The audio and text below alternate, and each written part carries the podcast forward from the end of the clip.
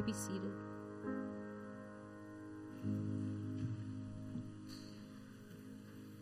So, Pastor did um, mention a brief comment to me. He said, uh, Feel free to correct that I'm from New Zealand, not Australia. But people uh, confuse that all the time, and that's the closest I've heard. Some people have said the Netherlands, some have said New Guinea. Um, so, Australia is very close enough. Thank you. Let's turn together in our Bibles to 1 Corinthians chapter 6.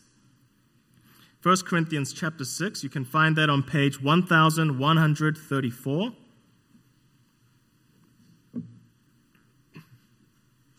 Now, text this morning is verses 9 to 11, but for context, we'll begin our reading in verse 1.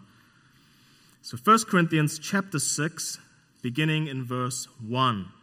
This is God's word.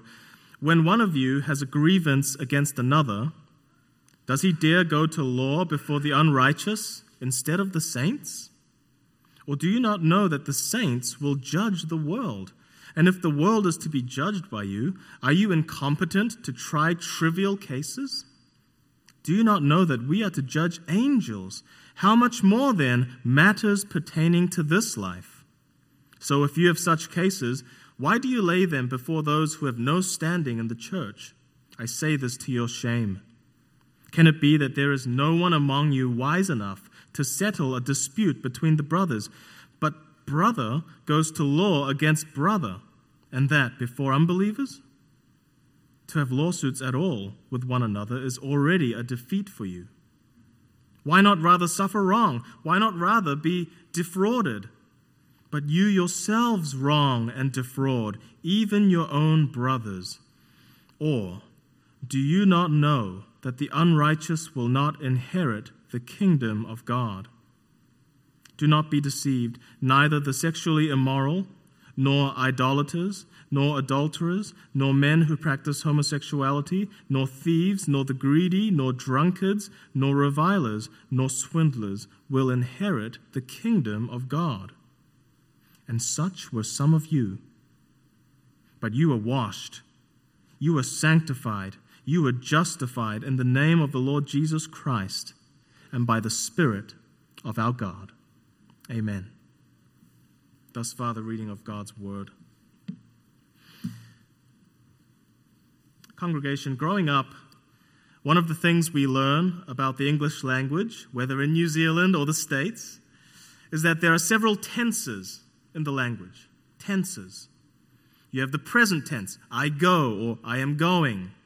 You have the future tense, I will go, I shall go. And you have the past tense, I went.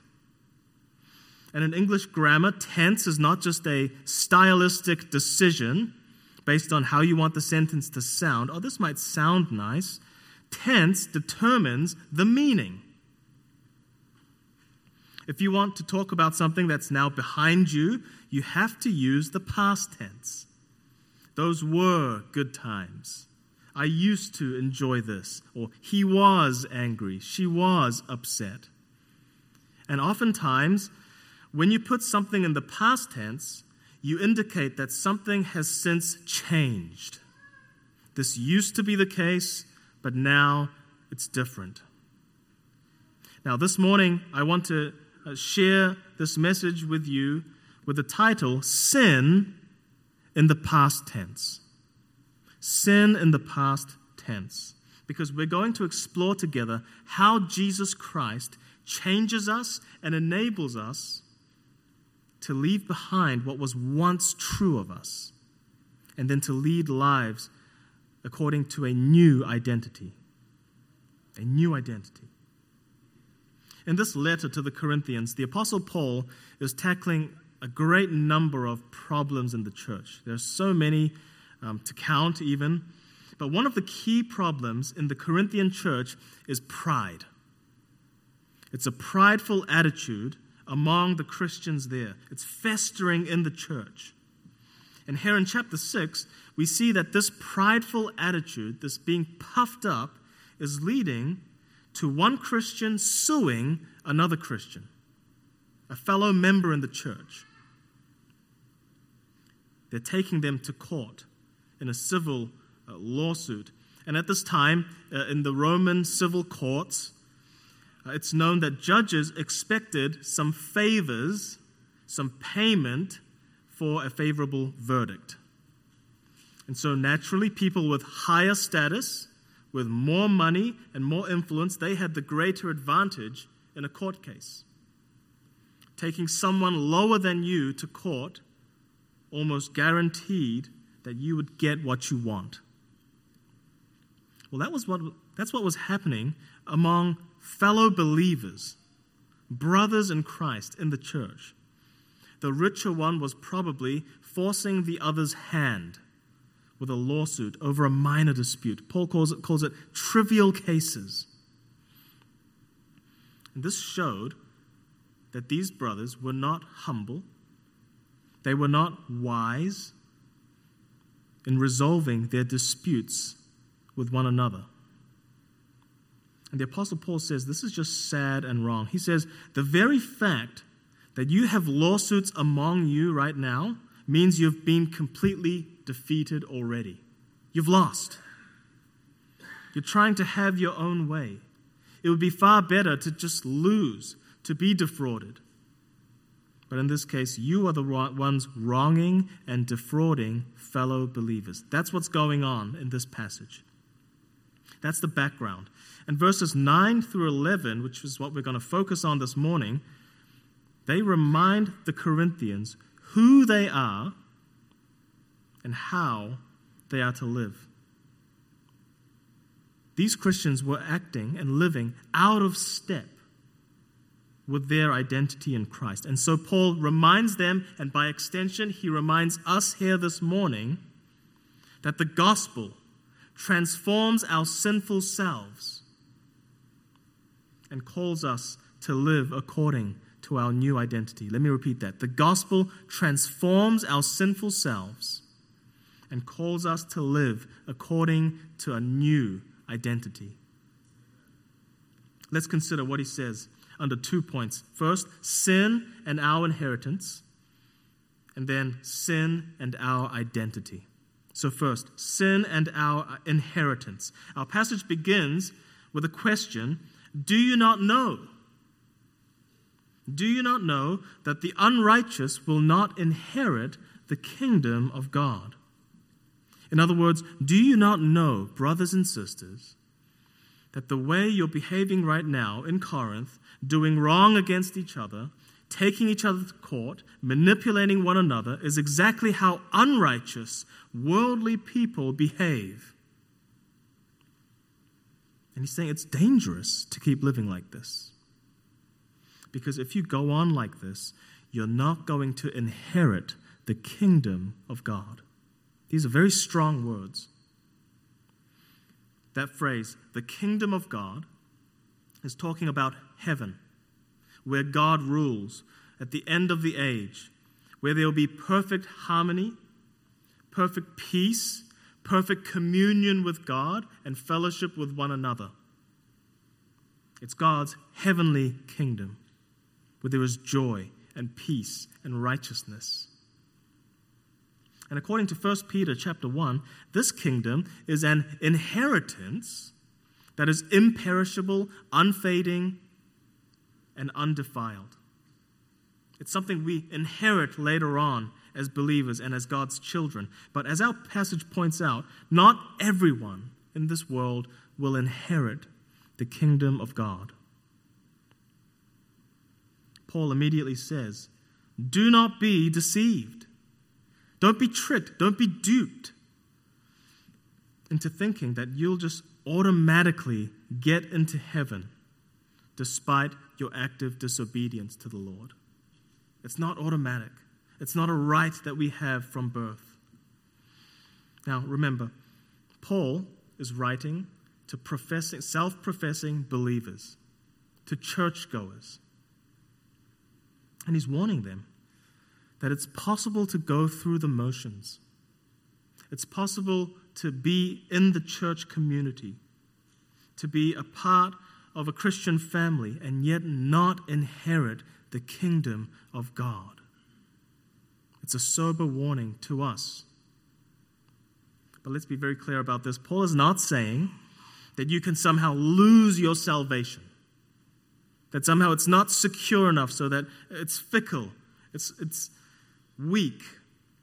He's not saying one mistake and you're disqualified from the kingdom, so you better act well.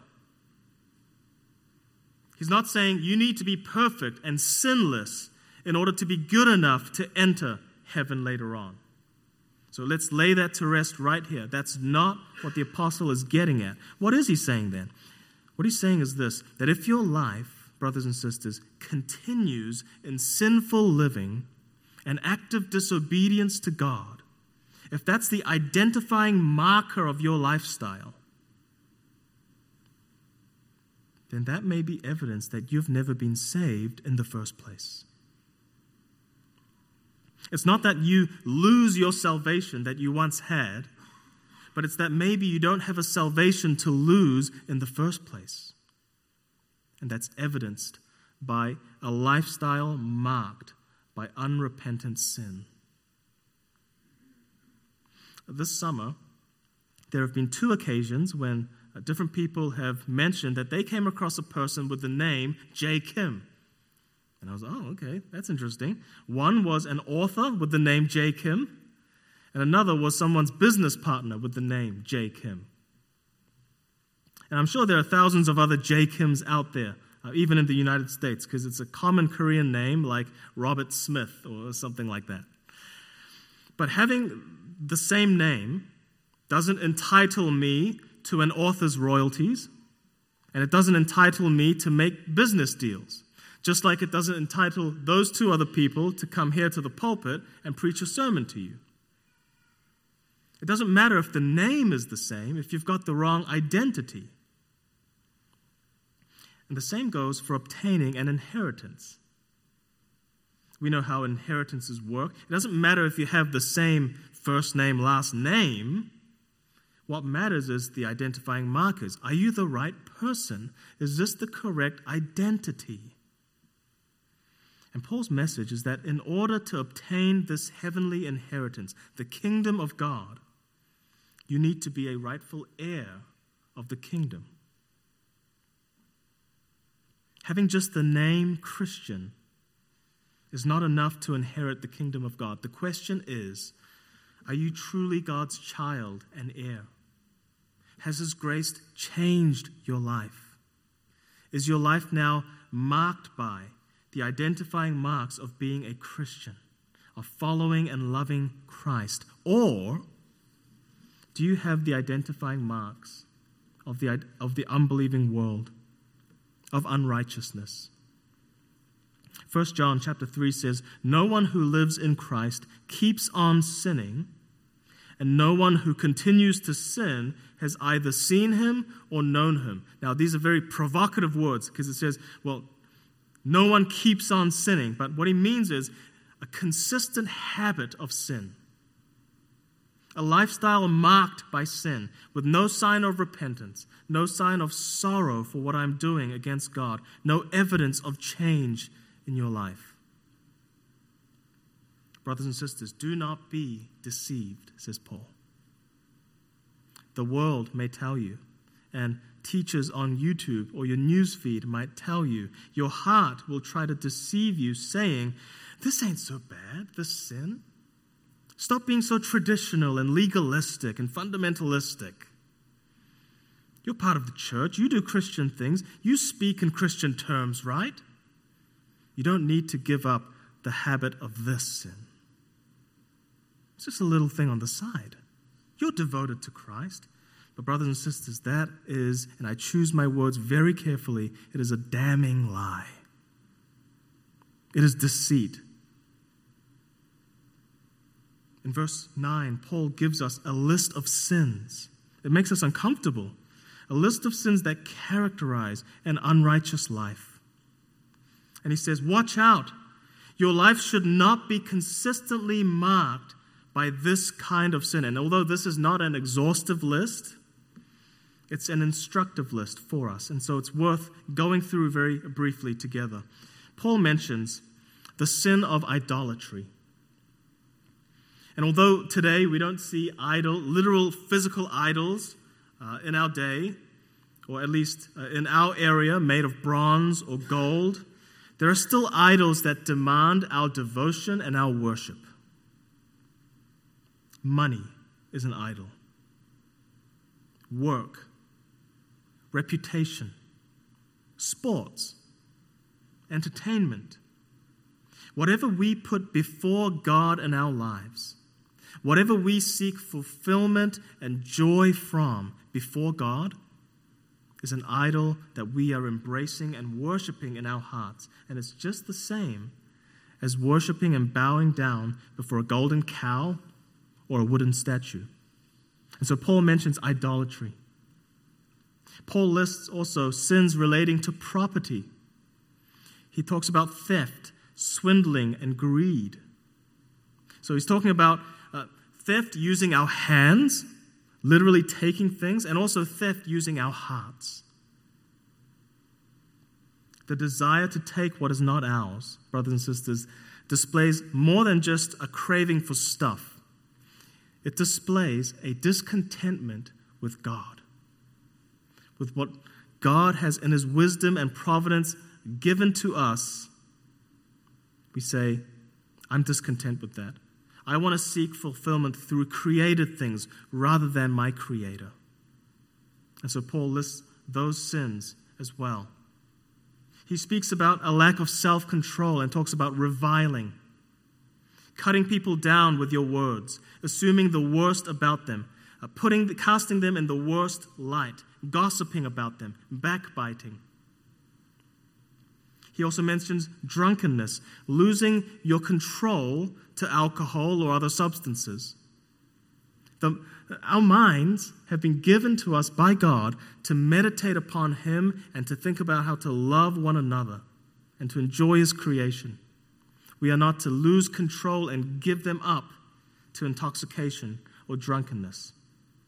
And then, related to self control, Paul directs our attention to several sexual sins.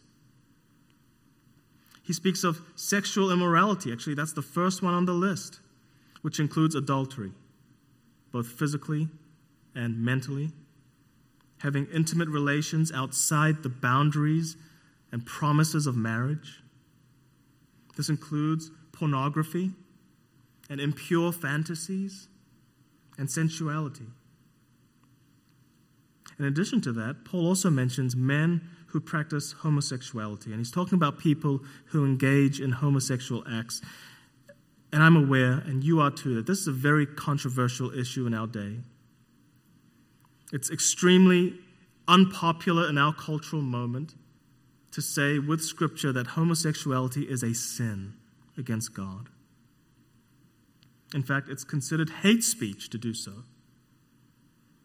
Who are you to tell people what they can do with their bodies and who they can love? Love is love, isn't it? But, congregation, our answer is that God, God Almighty, has the right to tell us what to do with our bodies because He is our Maker. He designed us, He is for us. He knows what is best for us even more than what we know is best for us. He knows us more than we know ourselves. And throughout Scripture, God prohibits gay and lesbian lust and sexual acts. No matter how genuine that love may feel, just as He prohibits adultery, no matter how genuine that love may feel. Because our feelings are not the final authority, God is. He knows what is best for our flourishing.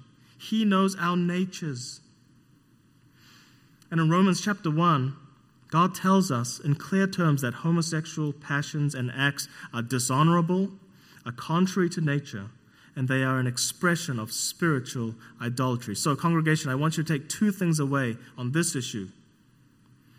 Homosexuality is a serious sin in God's sight. Do not be deceived. Do not be duped into thinking otherwise. But, number two, that does not mean we dehumanize or demonize those who practice this sin. It's a serious sin, but it's not a sin that puts someone beyond the reach of God's saving grace. It's the same with any sin, in this list or beyond. So we never write anyone off because redemption is always possible through the gospel. The gospel. And this brings us to our second point sin and our identity. Verse 11 uh, begins with amazing words of hope. After listing all those sins, he says, And such were some of you. Isn't that amazing? Do you know what that means? It means that some of the Christians in the Corinthian church had been, in the past, idolaters, homosexuals, adulterers, thieves, revilers, drunkards. Such were some of you, but Christ had put their sin in the past tense. This is why you should never write someone off because of their sin, because no sin is so deep that God cannot save you from it. No sinner is so far that God cannot bring him or her back. No sin is so dark, so filthy, so unforgivable that the blood of Jesus cannot wash it away as white as snow. Amen?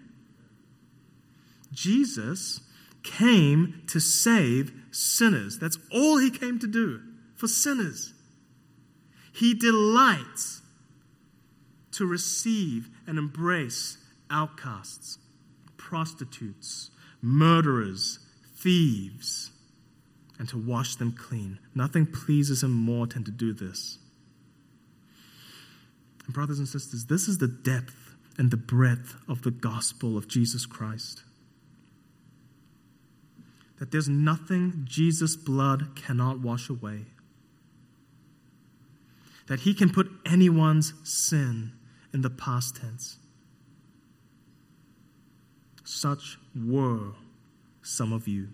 And is that not true just among us here this morning? Were we righteous before God found us? Did we have it all together? Were we churchy enough? Were we good enough so that God could save us? Certainly not. As one person put it, there is no saint without a past, and there is no sinner without a future. And all of us have a past, and in Christ, all of us found a future.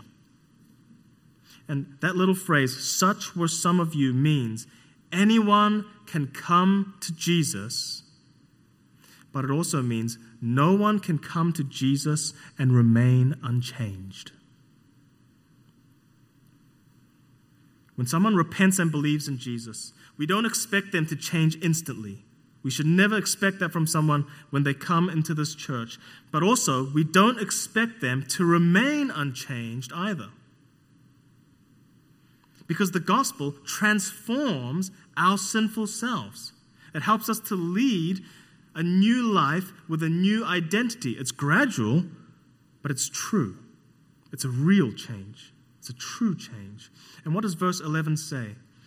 Such were some of you, but you were washed you were sanctified. You were justified in the name of the Lord Jesus Christ and by the Spirit of our God.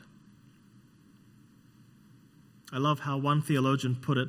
A man named John Webster said, where he speaks of the church facing the resistance of the gospel. I just love that phrase. We, as believers, face the resistance of the gospel. And what that means is the gospel of Christ and his salvation resists our sinful desires.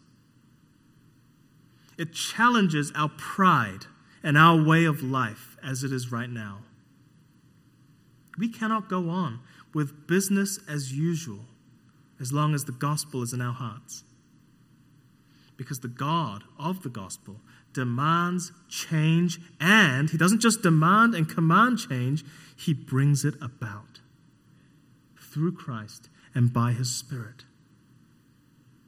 And so we could put it this way Jesus is dangerous to our sinful habits. The grace of Jesus threatens to transform our sinful selves. The Holy Spirit threatens to change us for the better into the image of God, into true righteousness and holiness. And that is such good news because He's enabling us to, trans- to be transformed into the image of Christ. And we feel that God's grace, His transforming grace, is a threat, just like children feel that the dentist is a threat. Maybe not just children. It challenges our comfortable lives. But it's good for us. It's good that God washes you and sanctifies you and justifies you through Christ and by his Spirit. Now, let's go a little deeper into those three words. Paul says, You were washed and sanctified. That's Old Testament ceremonial language. Through the sacrifice of Jesus on the cross and the sprinkling of his precious blood, which we sang about and read about here, the filthiness of sin has been washed away. It's been atoned for so that we are now spotless and holy in God's sight. As it said uh, in 1 Corinthians chapter 1 verse 2, you are now saints who have been sanctified in Christ Jesus. All that you've done, all that you used to be, has been washed and cleansed through Christ and his sacrifice on the cross. You're washed and sanctified. And thirdly, you've been justified. And that is legal language, it's courtroom language. The judge in the court declares that you are now righteous and not guilty. And get that, you're not only not guilty, but you're positively righteous before His sight. Not because you don't sin anymore, not because you are good in and of yourself now, but because you have been clothed with the perfection and righteousness of Jesus Himself. Your filthy clothes have been placed on Him on the cross, and His perfect, righteous robe has been placed upon you so that now you are justified righteous in God's sight. Paul will say in 2 Corinthians chapter 5 about Christ that for our sake God made him who knew no sin to be sin so that in him we might become the righteousness of God. So through Christ and by the Holy Spirit you have been washed, sanctified, and justified. It's uh, by the God the Father. So it's the triune God at work here, the Trinity working to make you his own. The Father initiating this through Christ and by his Spirit. And notice that all three words, washed, sanctified, justified, are passive. You didn't do the washing, you were washed. You didn't sanctify yourself, you were sanctified and you were justified. It's God's initiative and it's God's grace from beginning to end.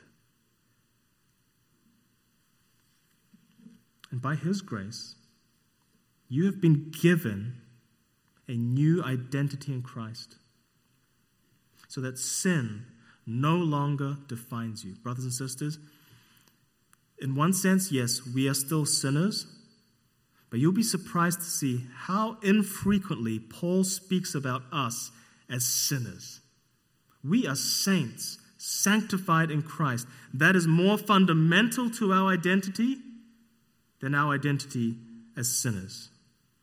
You are no longer sinners because sin has been put in the past tense. We struggle with sin, but fundamentally, you are in Christ. You are a Christian. You are sanctified and justified before God. That is your new identity. Your old self is crucified with Christ. And now you have been raised to new life so that sin no longer has any claim on who you are. You can drop it, you can leave it behind, you can fight against it by the power of the Spirit. And the message is this of our passage, the message of our passage. Live out of that identity. Don't just write it down as a sermon note. Don't just log it in your brain, but live out of this identity and freedom in Christ. God regards you as a holy one, a saint. Now live according to that identity, because it's true. When a person becomes a soldier, I'm told, he acts according to that position. When you become the captain of a team, you grow into that position. And as some of us are finding out for the first time, when you become a father or a mother, you grow into those responsibilities. Well, since you have become a Christian, live according to that position and identity and all its responsibilities. You're free to do it. Congregation, the church, this church, is a gathering of saints it's a place of transformation. It's a community of transformed people. And I didn't say perfect people, but I did say transformed people. You are not what you should be, but you're not what you used to be. And praise God for that. I am not what I should be, but I'm not what I used to be by the grace of God, because our God has put our sin in the past tense. And so, together, let us live in harmony and love as fellow heirs of that kingdom to come, not acting in pride, but in humility and love towards one another. And let us together give all the glory to our triune God, Father, Son, and Spirit, to whom we now truly belong, now and forevermore. Amen. Let us pray. Our Father, we thank you truly for your work of salvation and of transformation in us and in our lives. We owe everything to you, who we are in Christ and our whole identity. And Lord, we pray now that you would empower us to live according to this new identity in Christ. Free us from the sins that still cling to us to this day, and keep us faithful and unwavering to the end, and bless us with the joy of inheriting your heavenly kingdom. We pray through Christ our Lord. Amen.